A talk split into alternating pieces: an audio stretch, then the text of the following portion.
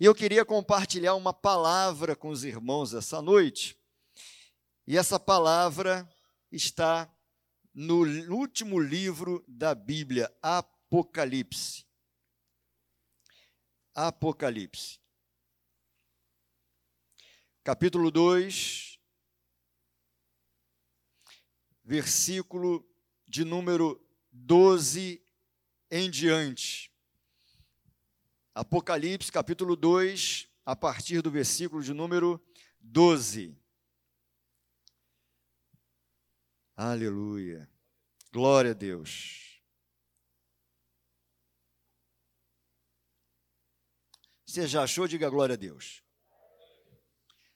Diz assim: E ao anjo da igreja que está em Pérgamo, escreve: Isto diz aquele que tem a espada aguda de dois fios, Jesus. Eu sei as tuas obras e onde habitas, que é onde está o trono de Satanás, e retens o meu nome, e não negaste a minha fé, ainda nos dias de Antipas, minha fiel testemunha, o qual foi morto entre vós, onde Satanás habita. Mas umas poucas coisas tenho contra ti, porque tens lá os que seguem a doutrina de Balaão, o qual ensinava Balaque a lançar tropeços diante dos filhos de Israel, para que comessem dos sacrifícios da idolatria e se prostituíssem. Assim, tens também os que seguem a doutrina dos nicolaítas, o que eu aborreço. Arrepende-te, arrepende pois, quando não, em breve virei a ti, e contra eles batalharei com a espada da minha boca. Quem tem ouvidos, ouça o que o Espírito diz às igrejas. Ao que vencer, darei eu a comer do maná escondido, e dar-lhe-ei uma pedra branca, e na pedra um novo nome escrito, o qual ninguém conhece, senão aquele que o recebe. Louvado seja o Senhor. Feche os seus olhos, vamos orar. Senhor, nosso Deus e nosso Pai. Meu Deus, nós te louvamos por essa noite tão gostosa na tua casa, aqui na igreja do Lote 15. Tu já está falando conosco desde quando nós chegamos a essa igreja, recebendo o abraço dos irmãos, o abraço carinhoso, o acolhimento, os louvores, meu Deus. Em todo esse momento nós já estamos ouvindo a tua voz, Pai. Mas nós pedimos que agora, Pai, na ministração da tua palavra, tu fale a tua igreja, porque nós somos a tua igreja, nós somos o teu povo, Pai. Usa os meus lábios, meu Deus, para falar com a tua igreja. Coloca as palavras na minha boca, meu Deus, e que o teu Espírito Santo conecte as informações, a aplicação da mensagem e que essa mensagem, meu Deus, possa certamente vai edificar a minha vida e a vida dos meus irmãos. Assim nós oramos, meu Deus, entregando nas tuas mãos e dizendo que nós somos totalmente dependentes de ti, Pai, para que a tua mensagem seja corretamente transmitida ao teu povo, para que atinja e certamente atingirá os seus propósitos. Oramos em nome de Jesus. Amém. Meus amados, essa é uma das cartas às igrejas do livro de Apocalipse. Jesus escrevendo ao anjo de cada uma dessas sete igrejas, essa é a terceira carta, a carta à igreja de Pérgamo.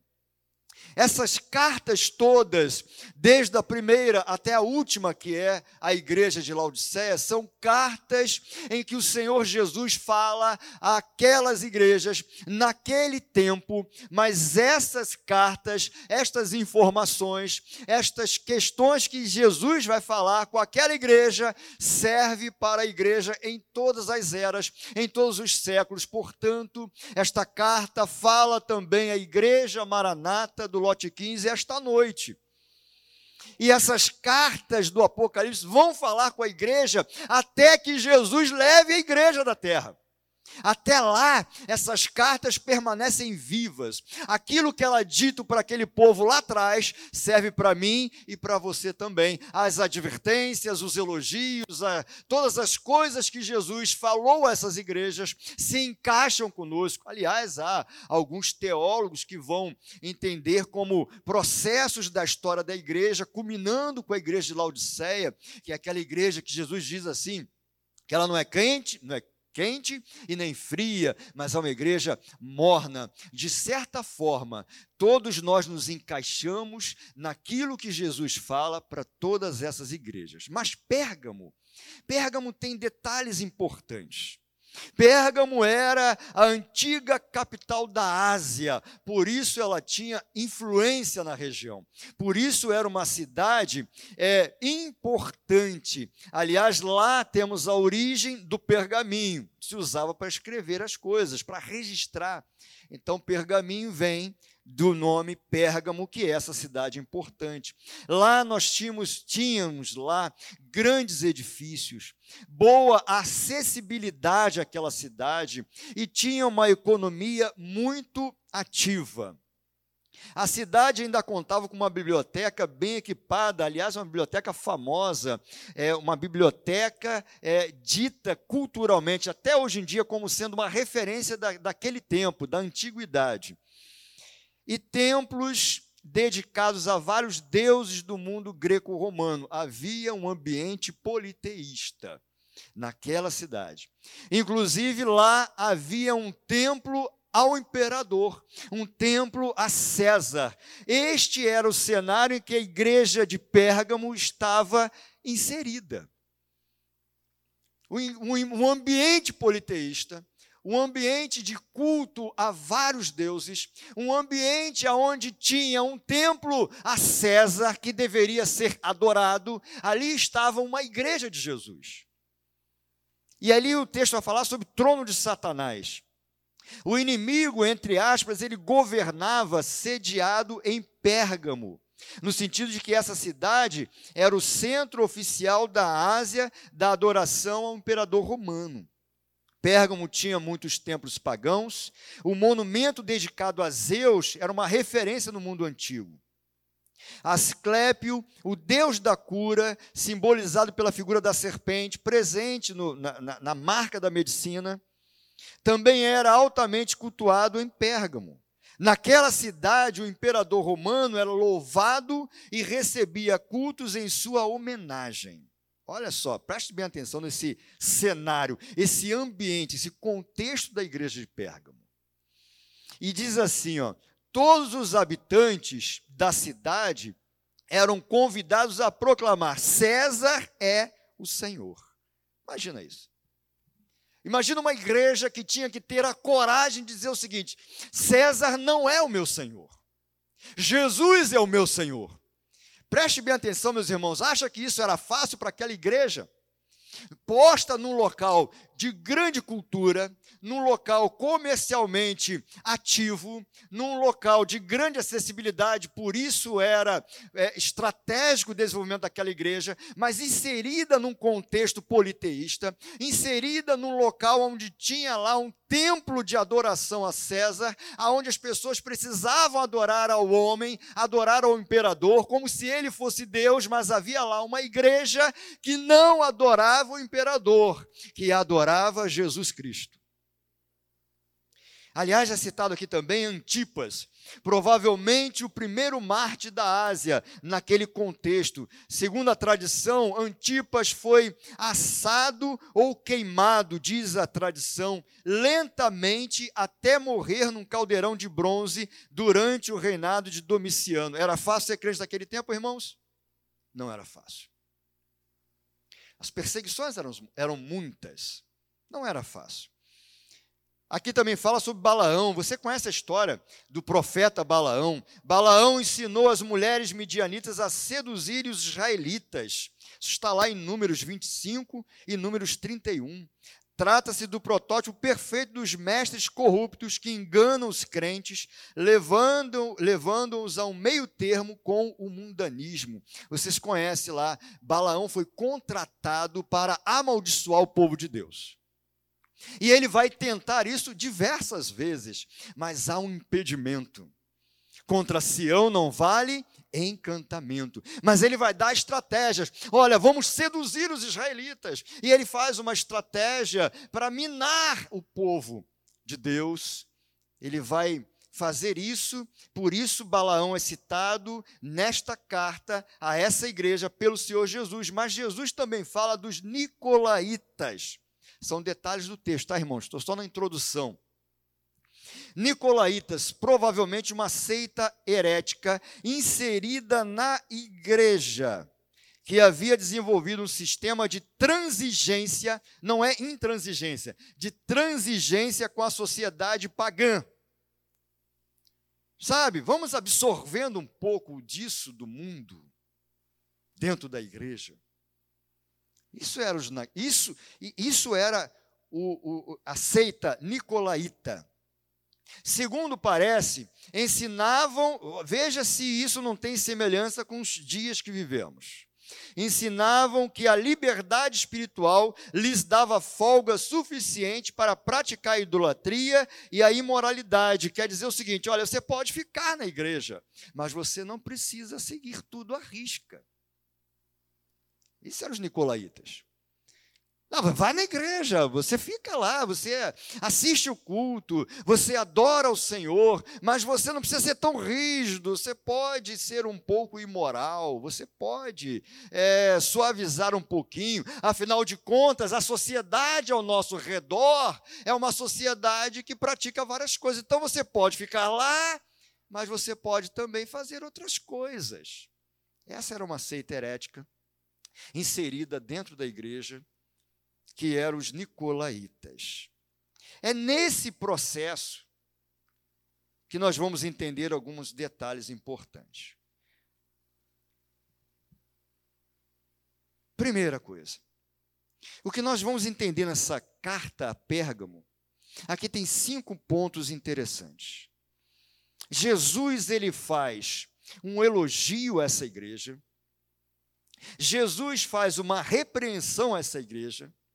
Jesus faz um convite a essa igreja, ele fala de uma necessidade, mas ele fala de uma promessa. Olha o elogio, versículo 13, está escrito assim: ó, Eu sei as tuas obras e onde habitas, que aonde está o trono de Satanás, e retens o meu nome, e não negaste a minha fé, ainda nos dias de Antipas, minha fiel testemunha, o qual foi morto entre vós, onde Satanás habita. Jesus começa elogiando essa igreja, uma igreja que permanecia fiel apesar das perseguições. Mas irmãos, será que as perseguições eram só no tempo lá da igreja de Pérgamo? Das igrejas da Ásia? Ou será que, se nós olharmos para a história da igreja, nós vamos entender que desde o seu nascedouro a igreja sempre foi perseguida? A igreja continua sendo perseguida hoje em dia. A igreja incomoda o mundo, porque a igreja não é do mundo. Jesus incomoda o mundo. Você pode falar de qualquer coisa, de qualquer entidade, de qualquer tipo de Deus, de qualquer nome por aí, mas você não pode falar de Jesus, porque Jesus incomoda. As perseguições continuam, menores ou maiores, mas somos perseguidos. Às vezes somos perseguidos no nosso trabalho, na faculdade. Às vezes somos ridicularizados porque somos crentes. Não é verdade, irmãos? No seio acadêmico, as pessoas dizem lá, os professores de história, dizem assim: ah, tá, Jesus existiu, ele foi um líder. Ele conseguia persuadir muitas pessoas. Ele era de uma seita e muitos o acompanhavam. Mas espera aí. Os crentes falam que ele foi morto na cruz e foi morto na cruz, que isso é um evento histórico. Mas os crentes vão dizer que no terceiro dia ele ressuscitou. Olha que loucura. Os crentes vão dizer que ele ressuscitou, voltou a, estar, voltou a estar com seus discípulos, dando as últimas instruções, depois ele foi para o céu, está à destra de Deus Pai e intercede por nós. Nós cremos nisso, mas o mundo não crê. Porque o evangelho é loucura para o mundo. Eles permaneceram fiéis apesar das perseguições. Há uma perseguição global, meus irmãos, contra a igreja. Há uma perseguição global contra a igreja. E a igreja tem que estar com os olhos abertos, com sensibilidade espiritual, para não ser engodada pela pregação do mundo, porque a pregação do mundo é sedutora, mas você e eu, nós sabemos o Deus que nós servimos. O inimigo sabe que nós não vamos nos desviar nem para a direita, nem para a esquerda, vamos permanecer no caminho e o caminho é Jesus. Em meio às perseguições, aquela igreja permaneceu fiel. Mateus 5, versículo 10. Bem-aventurados os perseguidos, coloca aí o seu nome. Bem-aventurados os perseguidos por causa da justiça, porque deles é o reino dos céus. Salmo 119, versículo 157. São muitos os meus perseguidores e os meus adversários. Não me desvio, porém, dos teus testemunhos. Eu não sei se você tem passado um tempo de perseguição. Tem gente perseguida na família. Às vezes você é o único convertido na família. E você sofre ali algumas coisas que são ditas, né, do tipo, ué, já vai para a igreja de novo? Tem muita gente que já passou por isso, né? Que tanto você faz na igreja? Vai domingo de manhã, vai domingo à noite também? Para quê? Escola bíblica dominical, você não está cansado, não? Domingo, vai descansar. Olha só, meus irmãos.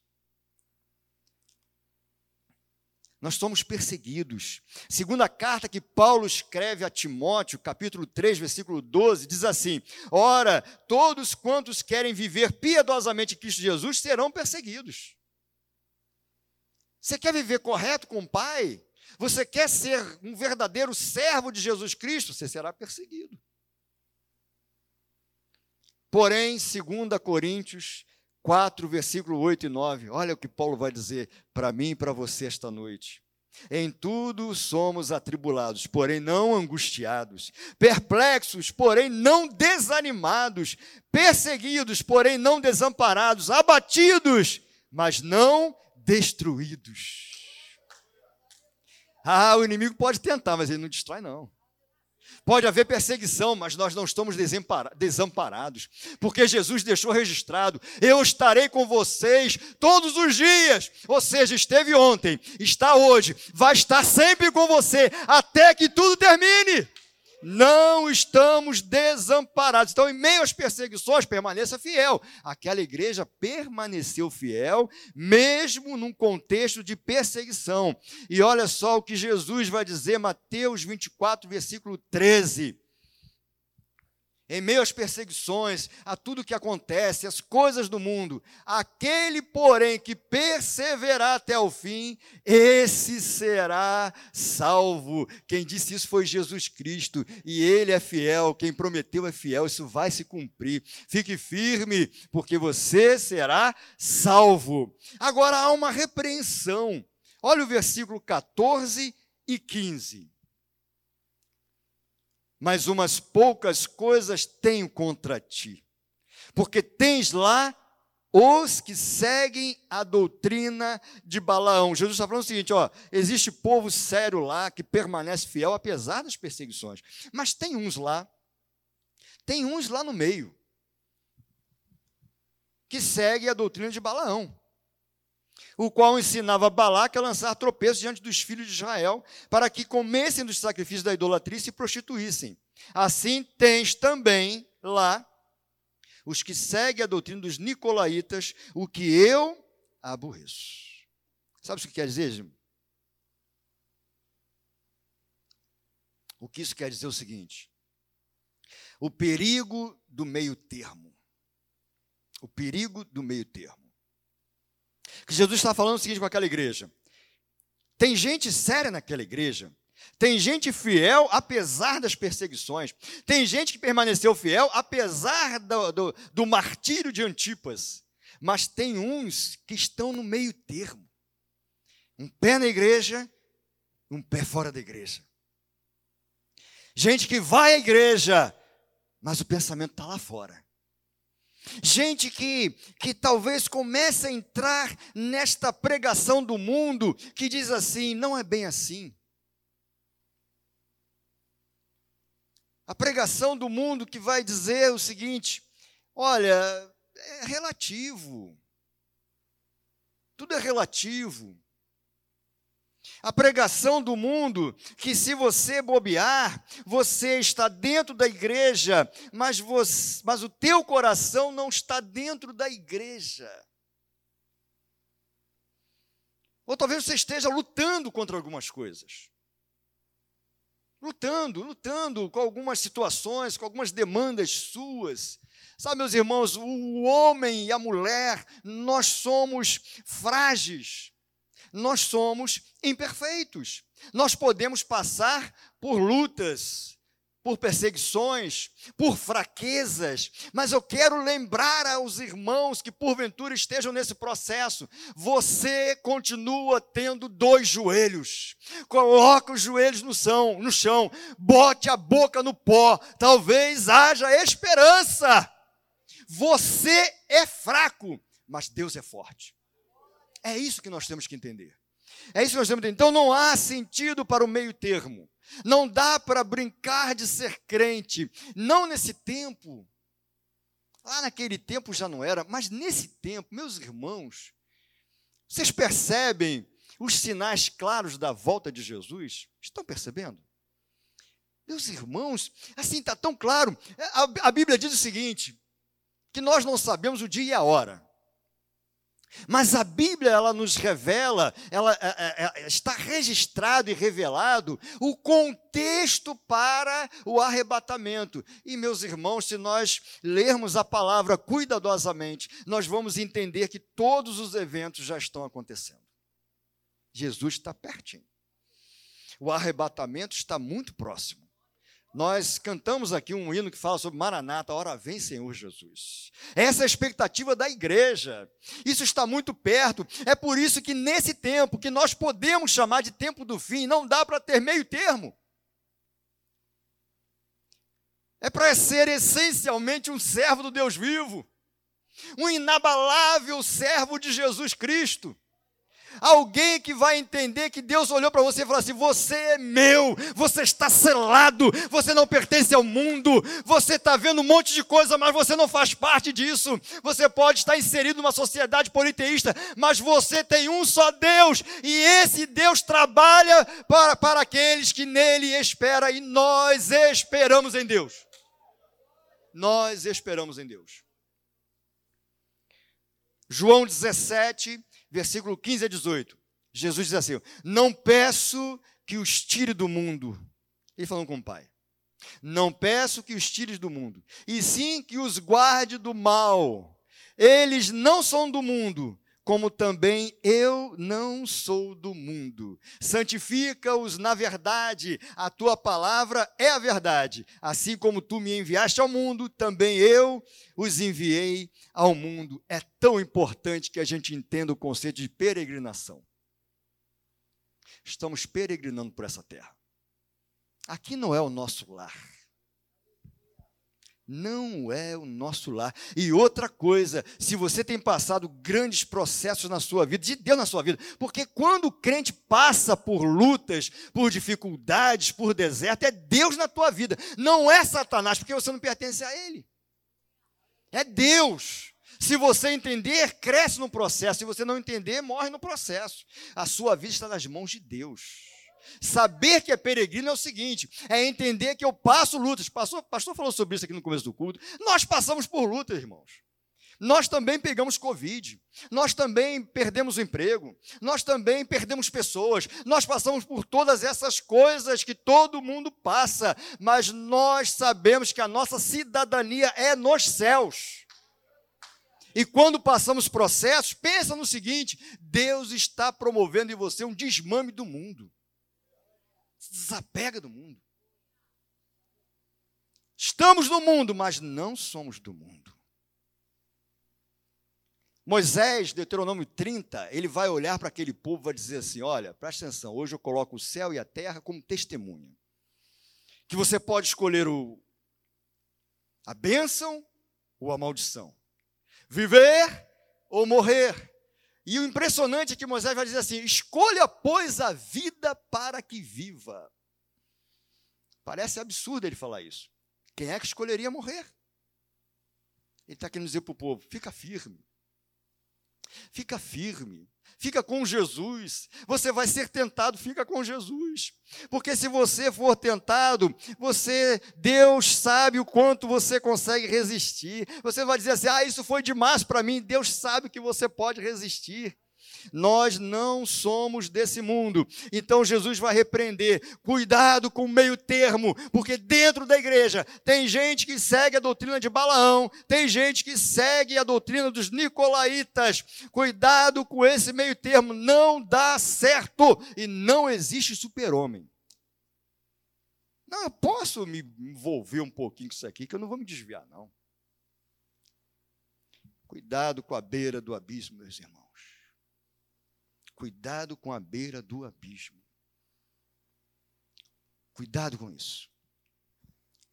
Então Jesus repreende. Ele faz um convite. Olha só o convite que Jesus faz. Versículo 16. Arrepende-te ou arrependa-se. Olha o que ele está dizendo para essa igreja. Para esses que precisavam se arrepender. Ele diz assim, ó: retorne à cruz. Retorne à cruz, retorne ao Evangelho. Eu acho que hoje, meus irmãos, acho não, tenho certeza, a igreja do nosso tempo também está inserida num contexto complicadíssimo. Há muitas vozes, Pastor Carlos, muitas vozes dentro da chamada igreja evangélica também. Sabe? Você sabe disso, muitas vozes, vozes que dizem assim, ó, é, é necessário atualizar a Bíblia. Você já ouviu isso aí por aí? Sabe por que é necessário atualizar a Bíblia? Porque a Bíblia, cada vez mais que a sociedade vai modernizando, a Bíblia vai ficando difícil de ser pregada. Você vai falar de porta estreita, meus irmãos. Não, mais fácil é falar de porta larga. A pregação do Evangelho é uma pregação, uma pregação onde nós nadamos contra a maré. O Evangelho é contra a cultura. No sentido de que as coisas vão mudando, as coisas vão avançando, os nomes das coisas vão mudando, mas o Evangelho permanece o mesmo.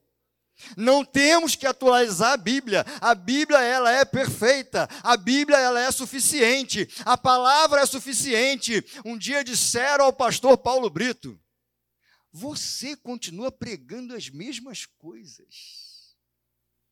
Graças a Deus que ele continua pregando o mesmo evangelho. Não tem que inventar nada não tem que inventar nada. Jesus Cristo é o mesmo ontem, hoje e eternamente. A palavra não vai mudar porque o mundo está mudando. O mundo vai mudar, mas a palavra é a mesma. E vou dizer uma coisa para vocês: fique com a palavra, porque é a palavra que vai te levar para a eternidade com Deus. O mundo não vai te levar para lá, a palavra vai. É essa palavra suficiente, irretocável não dá para mudar um livro escrito por tanta gente, inspirada pelo Espírito Santo, ao longo de tantos anos, e não tem um erro. E atual até os dias de hoje, fala das mesmas mazelas humanas, retém as mesmas promessas. Meus irmãos, a Bíblia, a palavra é suficiente um evangelho como ele é, sem atualização, sem retoques. A Maranata prega o evangelho com equilíbrio. Somos pentecostais, porém equilibrados. Olha que coisa linda. Quando você fala assim, ó, a Maranata prega o evangelho com equilíbrio, não é que seja frouxidão, não é. Não é. Isso não é o equilíbrio da Maranata. O equilíbrio da Maranata é que nós somos pentecostais, nós cremos na, na, na ação do Espírito Santo, nos dons do Espírito Santo, é, nós oramos para sermos cheios do Espírito Santo, nós somos pentecostais, nós cremos que Deus fala, que Deus revela, mas nós nos apegamos à palavra de Deus crescer na graça e no conhecimento. Quando eu cresço só na graça e não no conhecimento, desequilibra. Quando eu cresço só na palavra e não na graça, desequilibra. A Maranata é uma igreja que prega o evangelho com equilíbrio. Portanto, o convite está errado no rumo, retorne à cruz, arrependa-se. E aí Jesus fala de uma necessidade. Versículo 17. Olha só. Quem tem ouvidos, ouça o que o Espírito diz às igrejas. Ouça o Espírito, meus irmãos.